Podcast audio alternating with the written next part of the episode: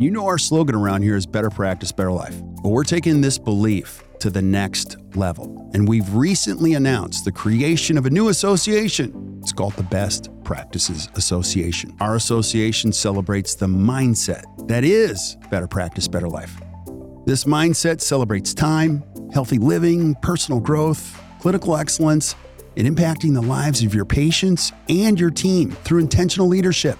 In fact, we are the work-life balance experts in dentistry. The BPA will coach independent dental practices like yours to thrive by sharing best practices and operational habits, behaviors, systems, tools, and insight that lead to profitability and sustained growth, and you can still have a life. So if you're a dentist that wants to surround yourself with great thinkers, let us help you create your own version of better practice, better life.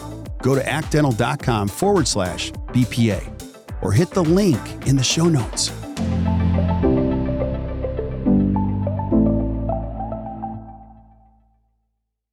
Yo, yo, yo. Hey guys, welcome back to another awesome edition of the Best Practices Show podcast. My name is Kirk Behrendt, and I have the awesome pleasure of finding the greatest people in dentistry and asking them for insight on how to create a better practice and a better life. And I get to share it with you. I feel so blessed. And today I bring back one of my heroes. This guy is awesome, Dr. Jim McKee. And he's going to share with us what all that clicking and popping is that's going on with your patients in your practice. And we have a candid conversation about how that works with your patients and your business. So you got to check this out. I know you'll enjoy it. And we'll see you soon.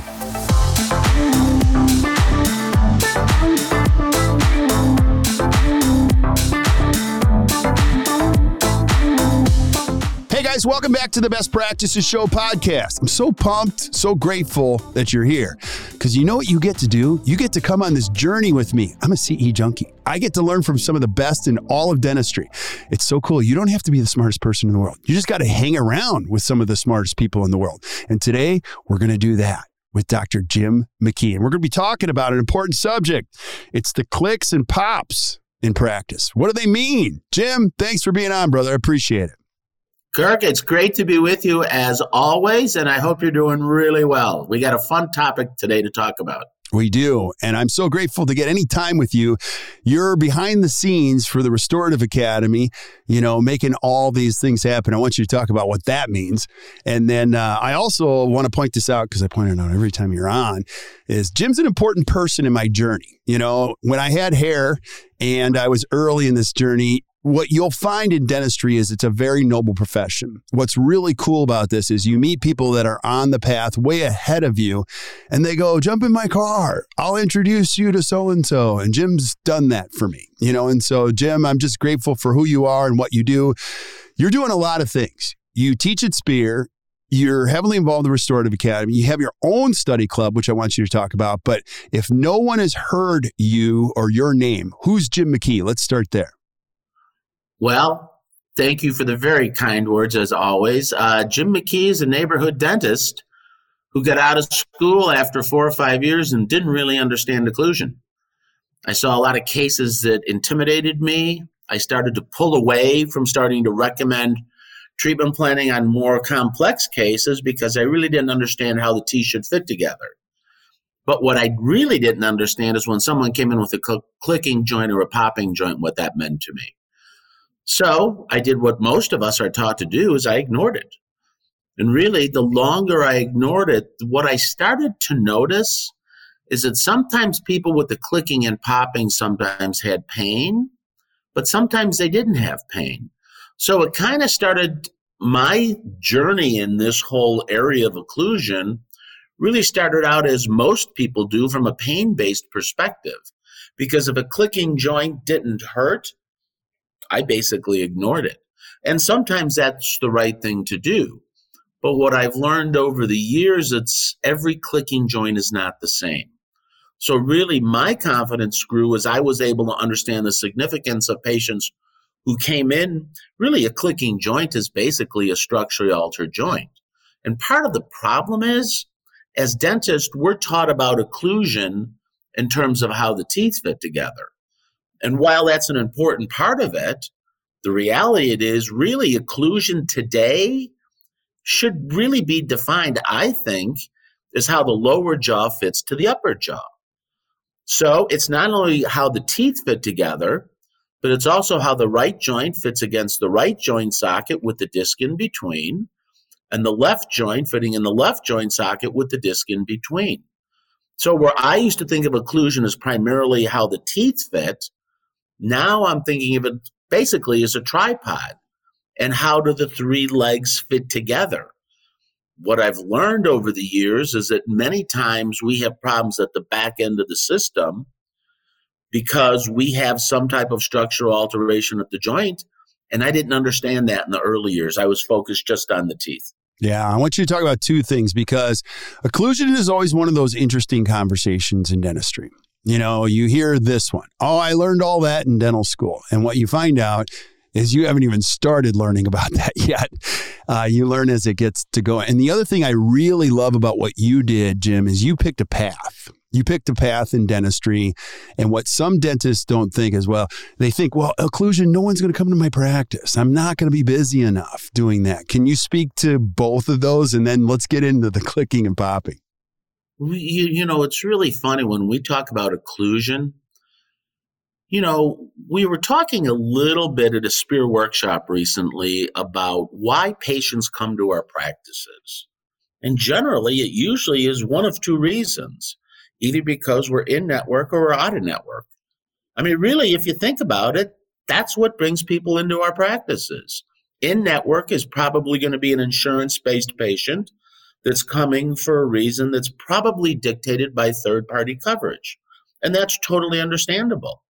Some patients will specifically come to an out-of-network practice because there's a skill set that out-of-network practice has that they're seeking. So generally, patients come either for specific in-network or specific out-of-network practices or services that they can receive from the office. And I have to tell you, I didn't understand that again in the early years. I was just trying to be the best restorative dentist I could become, because I was hanging out with people like Pete Dawson, like Erwin Becker at the Pankey Institute, Frank Spear, John Coyce. I mean, I was so lucky. I had so many dentists look after me and really help me up the ladder to try and learn more.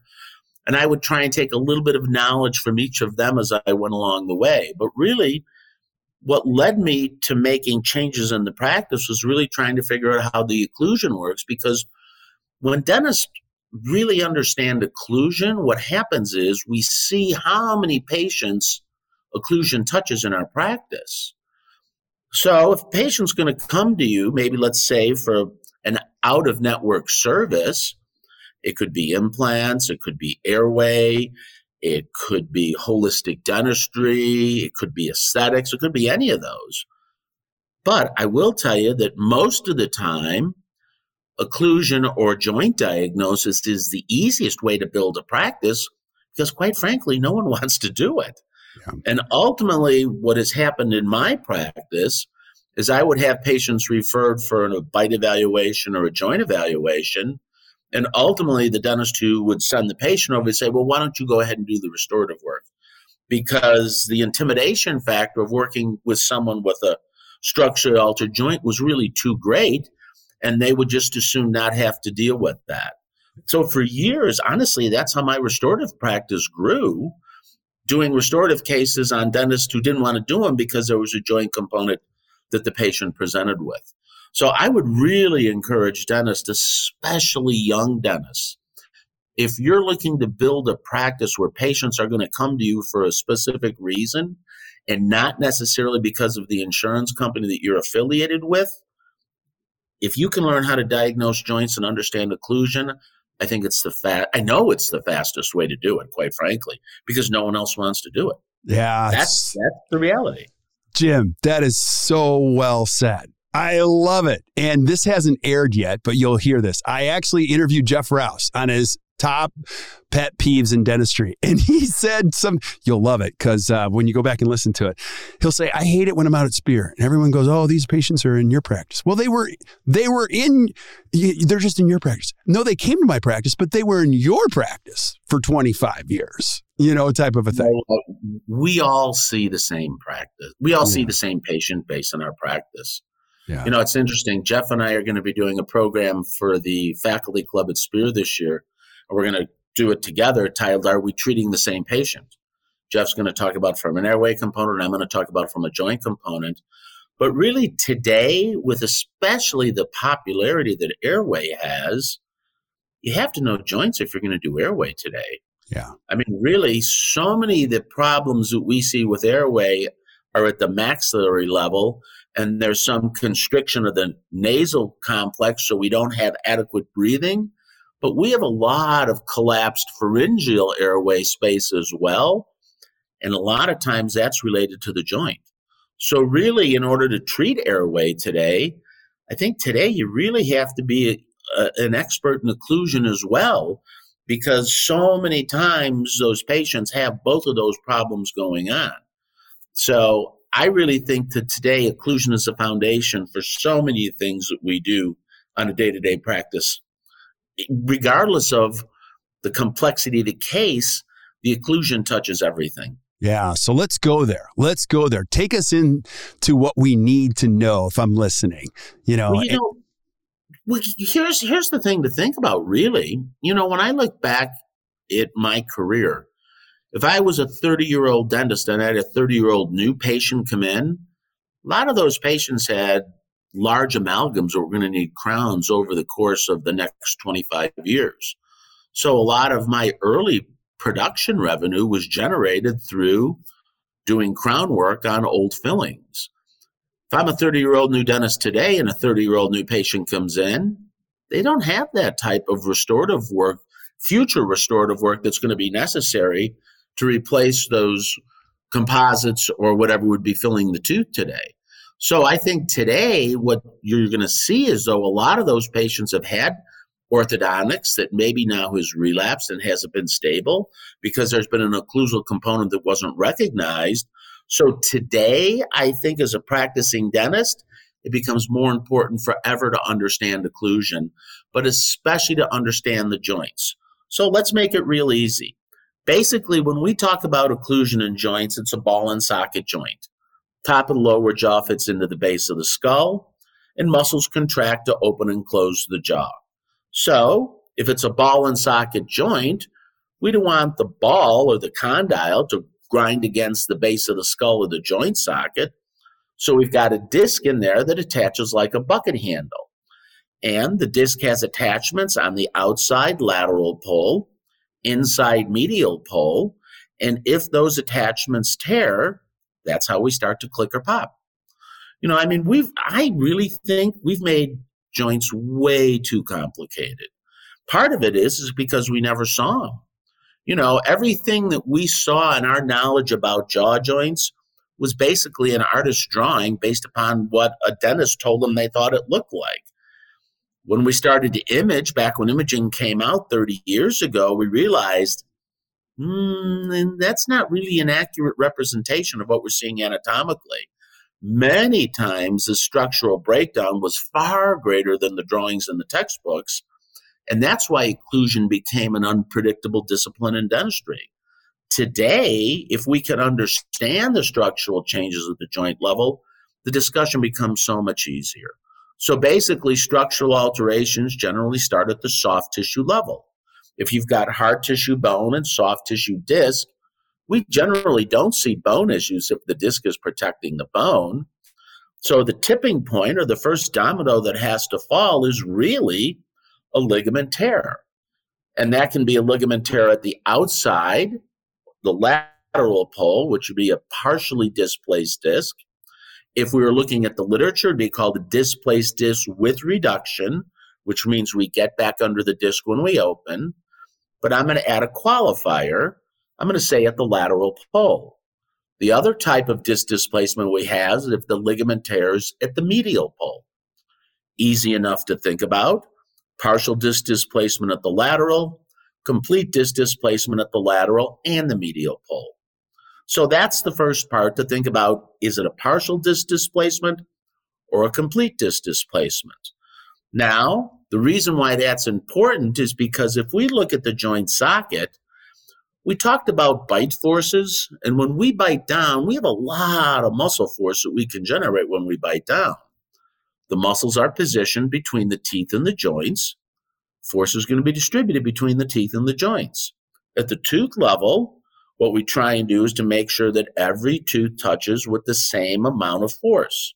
We don't want to overload two teeth. They break, they wear, they loosen. So basically, we're trying to get an even bite to distribute all the bite forces through the roots of the teeth and into the bone. At the joint level, basically, it's different anatomy. So there we have a soft tissue disc. And as long as the disc is in the right place, we can distribute the load really well. But you know what else the disc does, which is really, I think, from a restorative perspective, the most important role? I think of it as a three-dimensional gasket. And when I say that to patients, they're not quite sure what a gasket is. And I say, think about when you open your refrigerator door, the plastic molding that keeps the cold air in, that's a gasket. So basically, it's a softer material between two harder surfaces. That's what the disc is. But really, it's a three-dimensional soft tissue positioning tool that positions our condyle so when we close, we have a bite that fits together, basically the same every time we close down. If we don't have the soft tissue gasket there, if the disc is displaced, we have a little more play at the back end of the system, which means we have a little bit more play at the front end of the system. Once I was able to put those pieces together, from hearing Mark Piper talk about joints, from hearing Pete Dawson talk about occlusion, the whole thing started to make a little bit more sense because I understood many times the reason why the front teeth didn't fit together was really because there were structural changes at the joint level. And basically, since it's all one piece, the whole thing moves back based upon what's happening at the foundation. Yeah. So that's kind of an abridged version, but that's the easiest way, I think, to think about occlusion. Yeah. And when it comes to occlusion, it's not one of those things you get right once with a patient. Patients are going to be living longer. And I one of the things I'll never forget, Pete used to say this all the time. You know, you can do all of this, but we're going to have to manage forces for the lifetime of this patient. So would you agree it's a little bit of a moving target every single time in some respect when you're taking a look at occlusion? I completely agree with that statement. And part of the reason is because generally what we're seeing is we're seeing injuries at the joint level earlier than we ever thought. You know, when you really think about the jaw joint, it's an orthopedic joint. The problem is orthopedic physicians don't look at this. There's not an orthopedic physician that I know that thinks that this jaw joint is an orthopedic joint. So now it falls to the dental world, where normally it would fall to the oral surgery profession or specialty. Oral surgeons are plenty busy out taking wisdom teeth out, doing orthognathic surgery, placing implants.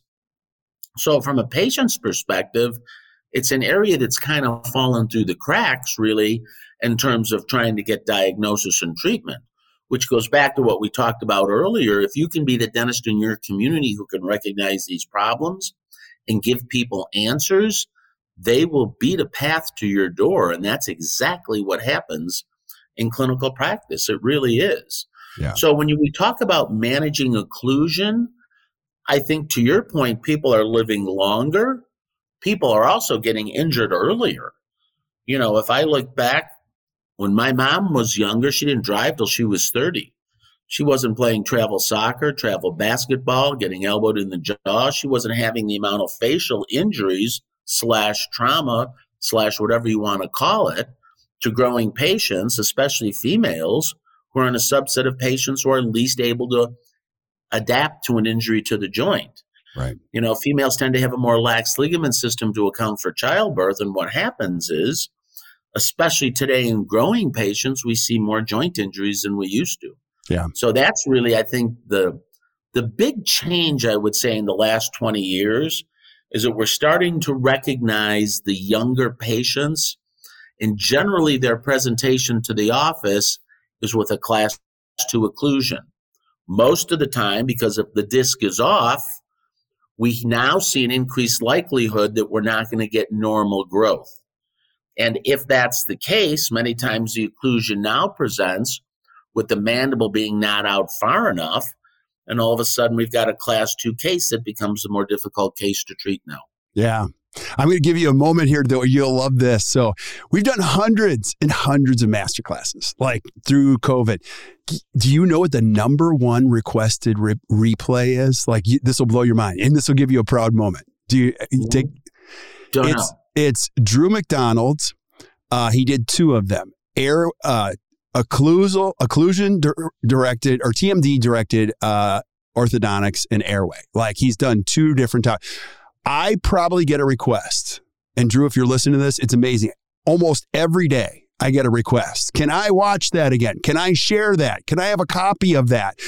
You know, you have a study club with him. You've watched him, and sure, he is just a thought leader. It's so amazing how many people are eating this information up, and I have to believe it's because they need it in their practices, you know?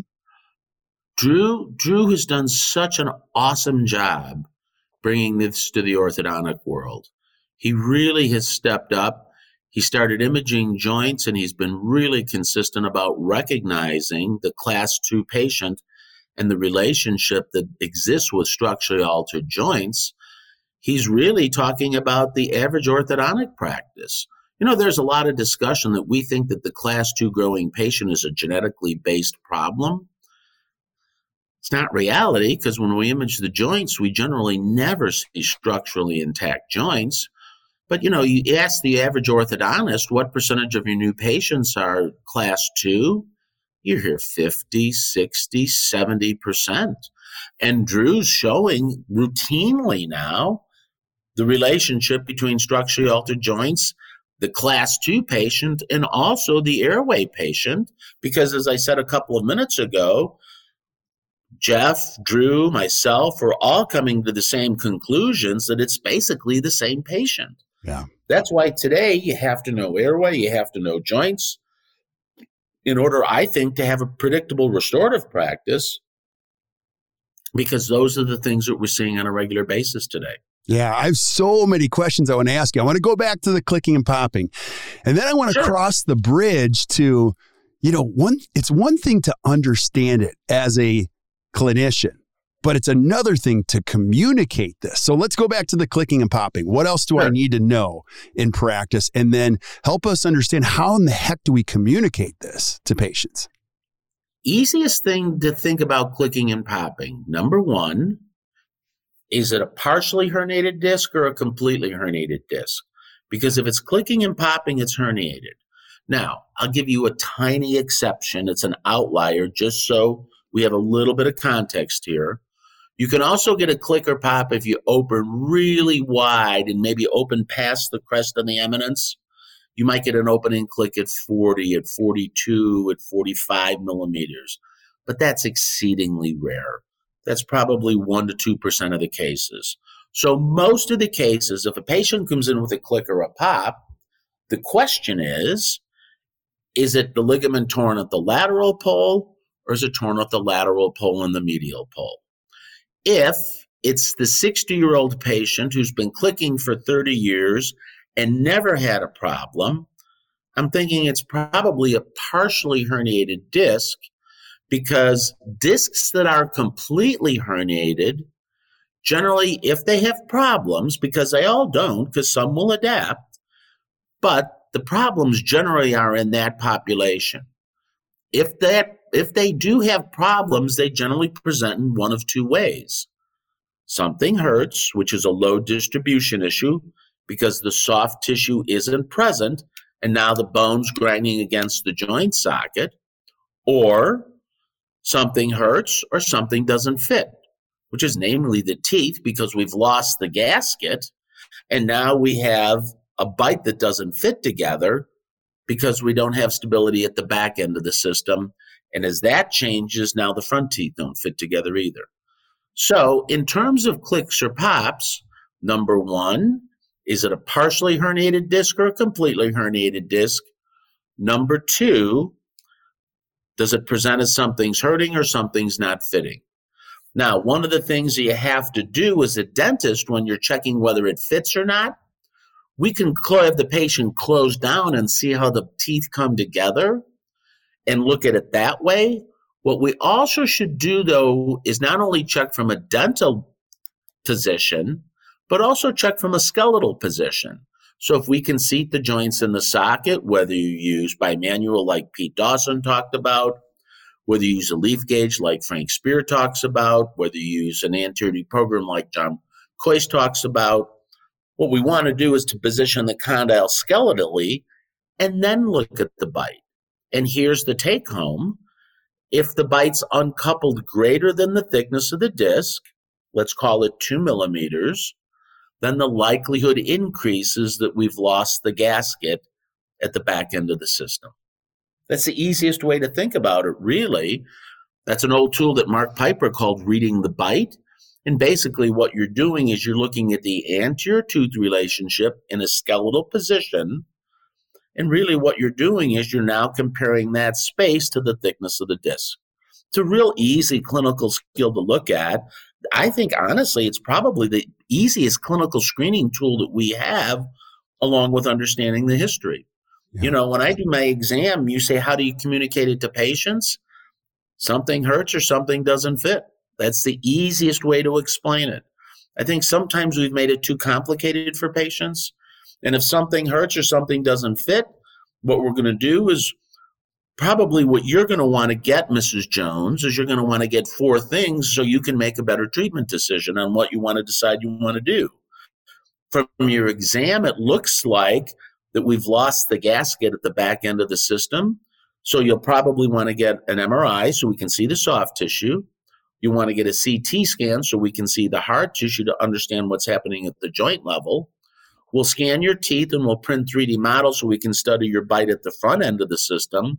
And then we'll take clinical photographs to tie everything together. Yeah. So that conversation occurs by the end of the new patient examination. Because from a practice management perspective, I have a relatively low exam fee with a relatively long exam. That means in order to make the numbers work, I have to have a diagnostic records fee that's going to be higher, because when I combine the time from the exam, the time for diagnostic records, and the time for the consultation appointment, that has to sync up with what I would be doing if I was doing restorative dentistry from a production perspective in order for me to be able to run my practice. Yeah. So can I ask you this? So that's why the ability to recognize it. Go ahead. Yeah. So I was just, I love this. I love this. So I want to, you know, I'm thinking of the listener that's listening this. So I'm 32, Jim, and I totally get what you're saying. Now, when I say to the patient, I'm going to do all this. So I'll be the patient for a second. Dr. McKee, why do we do all this? Sure. You know, because you got to be equipped with that answer too. It's the so that. So I'm going to do this and I'm going to recommend this so that, you know, what's the so that for this? For the patient. So that is so you can make a good treatment decision based upon what the anatomy shows. Okay. That's really what it comes down to. Now, the problem is, though, what I learned, which I would really suggest younger dentists think about, I used to present treatment plans or discussions like this before the patient had enough information to make a good decision. Right. What I have changed is I have front-loaded my educational discussion with the patient earlier in the appointment than I ever did in the past. So generally, this discussion starts by taking a history. If they say they clicked, if they said they had ortho because they had a large overbite, if they said they had ortho with headgear, I know right off the bat that likely there was a joint-based problem. So if they're coming in specifically for a joint-based issue, I'm going to educate them early so that really by the time we get to the end of the clinical exam, all that's doing is verifying what we talked about initially before we even looked in their mouth based upon what I learned from their history. Yeah. So it's really been very effective in my hands, implementing in the practice, bringing the education discussion earlier in the appointment rather than leaving it at the end. You're trying to wrap up the appointment. You've got another patient. That patient's getting ready to leave. I'm going to say early on, if you want to know what your treatment options are and what's going to be best for you, you're going to want to make it based upon what the anatomy looks like. And from what you've told me, it sure sounds like we've got some structural alterations at the joint level you're going to want to take a look at. Yeah. It's never me. It's never me. It's always about you, so you can make a good decision. I love it. I absolutely love it. So, and I know these questions always come up, but Jim, like, I get it, but I'm going to need time to do this with patients. Right. Like, I'm going to have to slow down my practice a little bit, because you have to really, I mean, you got to pay attention, and you probably got to invest some time. And number two, just talk about, in rough terms, kind of the business component. So it happens with everything. Airway, how would I even make money doing that? Occlusion, how would I even make money doing this? Like, how does it fit my business plan? Anything you would add to those? I have a lot to add to that, actually. I know you do, and I always want to help the young dentist who's like, I can't do that. I'm like, no, you can do this, you know? For me, I was always looking to try and build a patient base that valued the service I was offering. Right.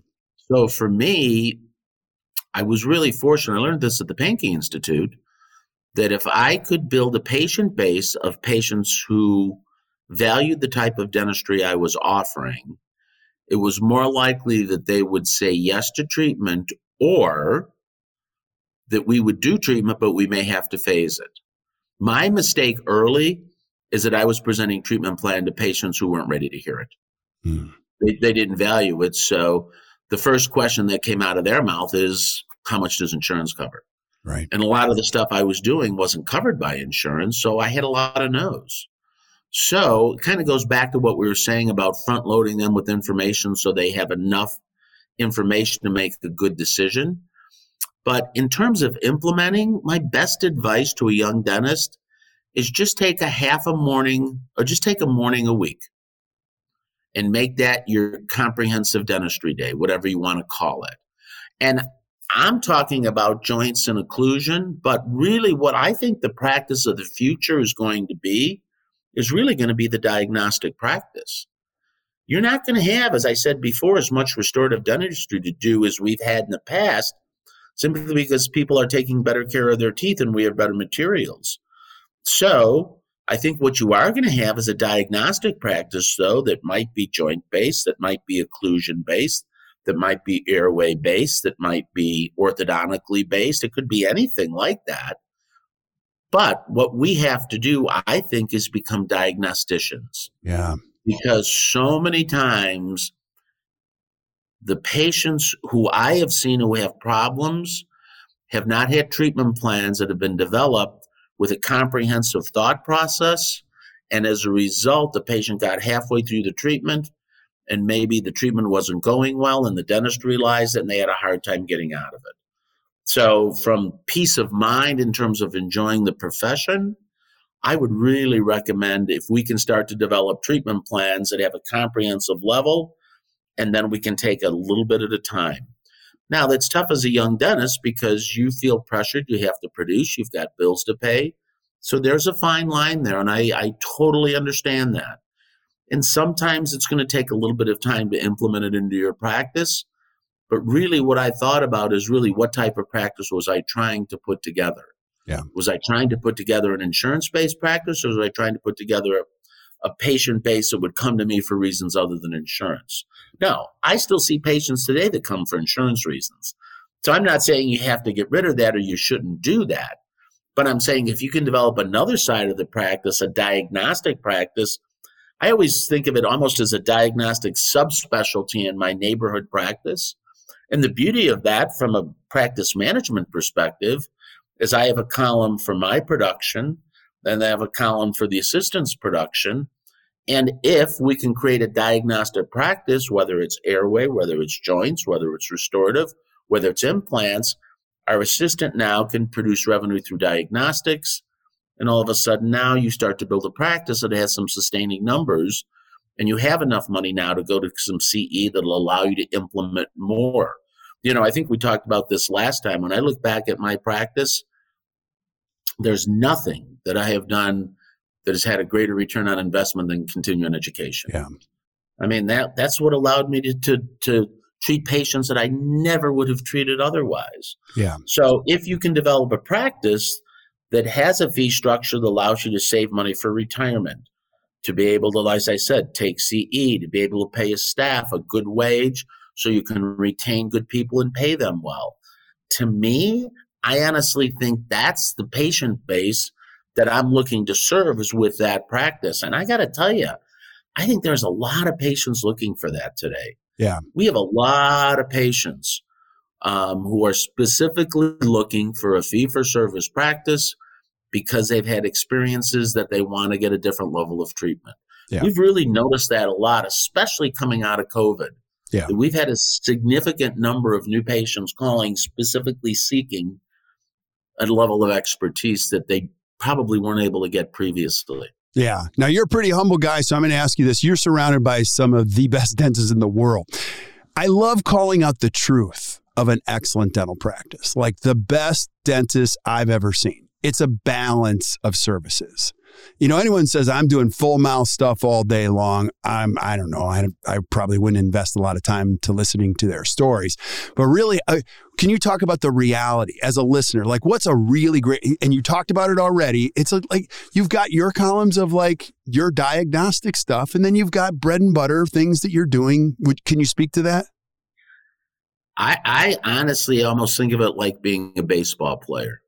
You know, there's an old say, you know, if you're a baseball player, if you can hit for average and hit for power.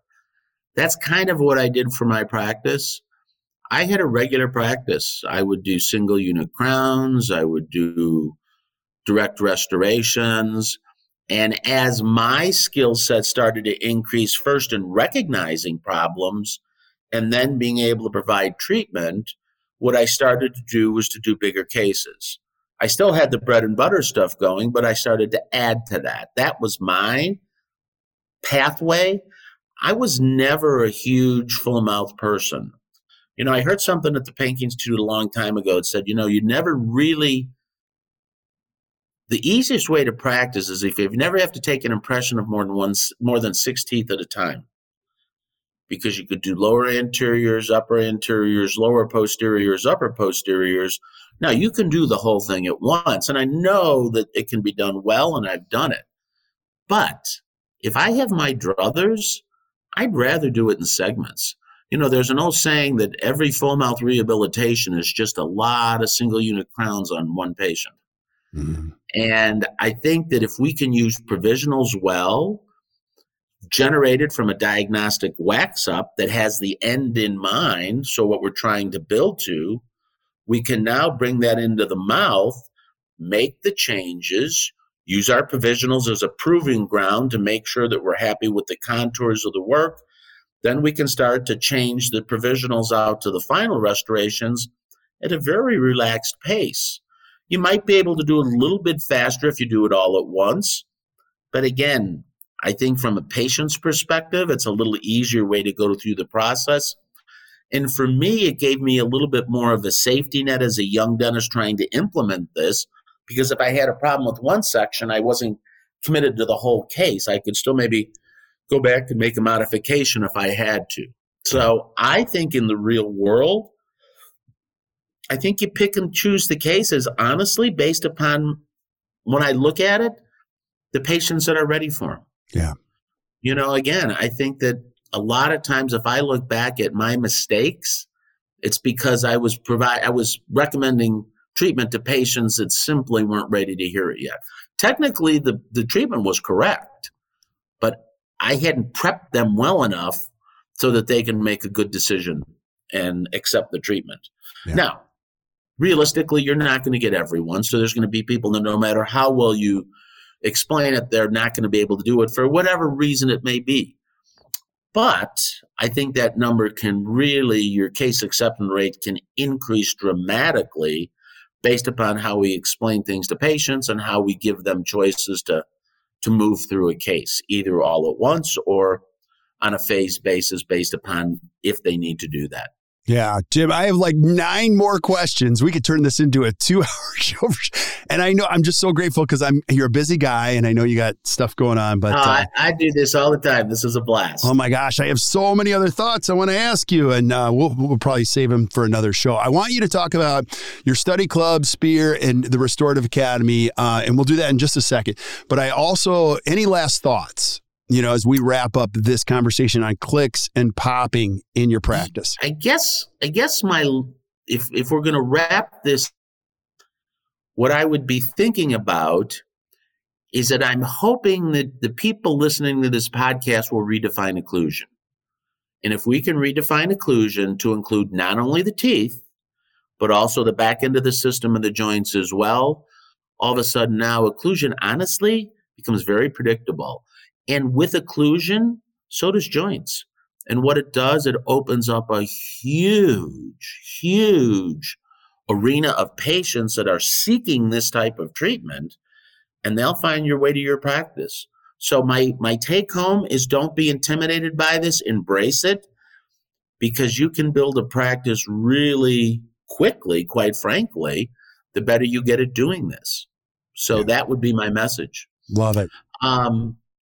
Let me talk about Spear a little bit. Spear, I teach the Advanced Occlusion Workshop out there with Gary DeWood. This is the exact type of information that we go over for 3 days.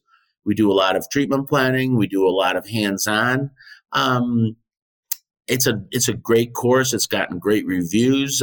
If you're looking for more information like this, it's an easy way to get it. And again, I include a lot of information on implementation, a lot on forms, a lot on verbal skills. We kind of walk through it. And the last afternoon, we focus entirely on implementation because I want it to be more than a 3-day workshop you go to that's interesting. I want you to be able to go home and start to put it into practice right away, which you'll be able to do. It'll take you a while to work in some of the nuances, but my whole goal in teaching that is to decrease the steepness of the learning curve. Because today we can decrease the steepness of the learning curve. That's kind of why we started the Chicago Study Club, which is an offshoot of what we do. I do that with Kurt Ringhofer, Seth, and Drew McDonald. So the four of us teach that together, and that's a blast. So that's a couple days in the fall, a couple days in the spring in Chicago. And then usually in February, I'm either at the American Equilibration Society. If your listeners haven't gone to that, that's a great meeting to think about going to. It's a Wednesday, Thursday in Chicago. It's usually the third week in February. It's at the Marriott in downtown Chicago. And then Saturday, Sunday is American Academy of Restorative Dentistry at the Four Seasons here in Chicago. And it's a fun week of dental education. I really think you see some top-notch speakers. And those meetings, they're kind of different than a workshop or something like that. I always, when I was choosing my CE, I like to go both to the smaller workshop, hands-on study club stuff, because that's where I really learned how to implement. That's why I started a local study club 32 years ago, and we still meet September through May every year, and that's about implementation. The larger meetings like American Equilibration Society, American Academy of Restorative Dentistry, for those expanded my vision. So it gave me an idea of what was out there and gave me something to go learn based upon what I had seen from those types of meetings. So for me, both types of education really played a different role in my development, and they were extremely valuable hearing both of those different types of learning for me. It resonated really well. Yeah, I'm going to encourage you guys, if you want to expand your vision, you got to hang out with Jim. He's always going to keep you on your learning edge. And I'm actually mad because you guys are having one of the best of all time come to your study club in March, on March 31st. And the reason I know that, it's my birthday, and I'm going to be out of the country with my family. And so you're having Dr. Bill Robbins come to your study club. I'm so mad that, and I, you know, if you're not taking notes during this podcast, don't worry, we're taking notes for you. So flip up to the notes. You're going to see a link to Jim's study club, all of Jim's information, everything that Jim has mentioned. You can just click right on the link. It'll take you right there. I'm going to highly encourage you to check that stuff out. You'll be in a room with people that care about you, and they will help you. They'll have your back in expanding your vision and putting into play. So I'm so mad. Can you ask Bill? Hey, you got to ask Bill to come back. Like that's not fair, you know. So, I'll put the squeeze on Bill to come back. There you go, Jim. I am so grateful, buddy. So thank you for being on today. You're just the best. I really appreciate this. I can't thank you enough, Kirk, for everything you do in dentistry and for the opportunity to be here with you. It's always a treat. Thank you. Awesome. Stick around. Jim always think about everybody else, but thank you guys for listening to the Best Practices Show podcast. Hey, go visit Jim. I'm just going to say it, whether it be at Spear, you know, in Chicago at those meetings or his study club, I promise you it'll be a great investment of time. You'll be surrounded by some really cool people that'll expand your vision and you'll leave fired up, which is what we all need. So make sure you do that. Keep sending us suggestions for things that you guys want to see. You're going to see I'm going to have Jim back over and over and over again. He doesn't even have a choice. I'm just making him come back. And I'll keep introducing topics. I get them all the time from you guys. I really appreciate it. And keep sharing these episodes. If you enjoyed today, do me a favor. Just hit the share button. And until we see you guys next time, or you hear from us next time, keep watching or keep listening to the Best Practices Show. You guys enjoy your day.